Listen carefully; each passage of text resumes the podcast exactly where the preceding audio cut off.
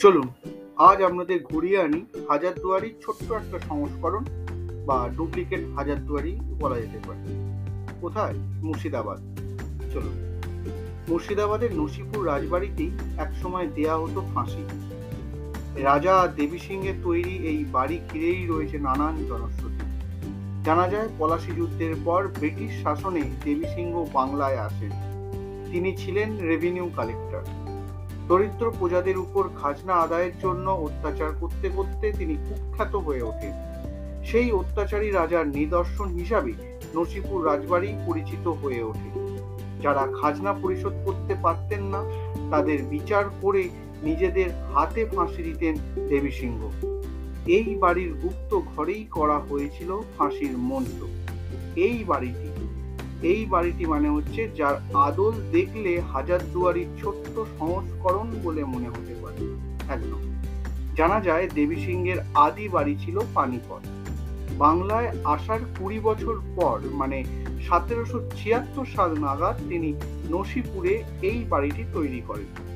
পরবর্তীকালে আঠেরোশো পঁয়ষট্টি সালে রাজা কীর্তিচন্দ্র সিংহ বাহাদুর তার আমলে আরও বড় করে এই প্রাসাদ নির্মাণ করে, যা বর্তমানে নসিপুরে আমরা দেখতে পাই। প্রাসাদের সামনের অংশটি খানিকটা হাজারদুয়ারির মতো করে তৈরি করা হয়েছে। নিচে থেকে ধাপে ধাপে সিঁড়ি উঠে গিয়ে বাড়ির প্রবেশদ্বারে সিঁড়ির দুপাশে সিংহের মূর্তি বসানো, বাড়িটির সামনে ছোট্ট একটি ফোয়ারা। পাশেই টিকিট কাউন্টার থেকে টিকিট কেটে পাশের দরজা দিয়ে ভেতরে ঢুকলে দেখা যায় অনেক অনেক কিছু পুরানো দিনের সব সামগ্রী। বাড়ি জুড়েই রয়েছে বড় বড় থামের বারান্দা। এই বংশে শাসকদের বিভিন্ন রকমের তৈলচিত্র এখানে দেখতে পাওয়া যায়।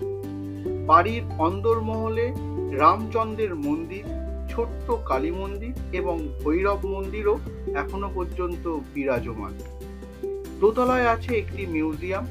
সেখানে আছে পুরানো আসবাবপত্র, পুরানো বই ও দলিল দস্তাবেজ, আরও অনেক কিছু।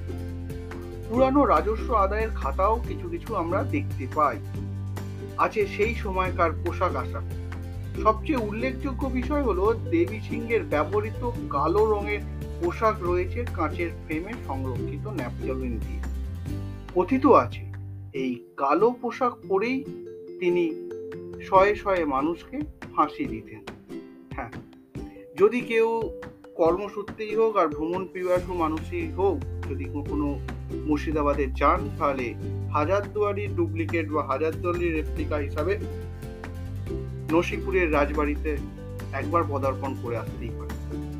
কত শত প্রজার এখনও সেই কান্নার আওয়াজের স্মৃতি সেই বাড়ি ধরে রেখেছে।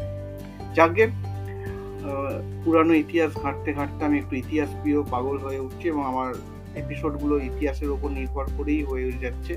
অনেকে এটাই অভিমানের সুরে বলছেন, আমার কাছে খবর আসছে। যাই হোক, কীরকম লাগল আজকের এপিসোড সেটা অবশ্যই জানাবেন। আর যদি কেউ ঘুরে আসেন, তারপরে তার অভিজ্ঞতা আমাকে শেয়ার করতে পারেন। তাহলে দেখব আমার সঙ্গে আপনার সঙ্গে মিলল কিনা। যাই হোক, আর নতুন একটি কথা বলি যে সেই রকম এপিসোডটি চলতে থাকবে নাকি এপিসোডে কিছু পরিবর্তন আনবে আপনাদের ওপর ছেড়ে দিলাম? আপনাদের মতামত চিরজন এখানেই শেষ করলাম। টাটা।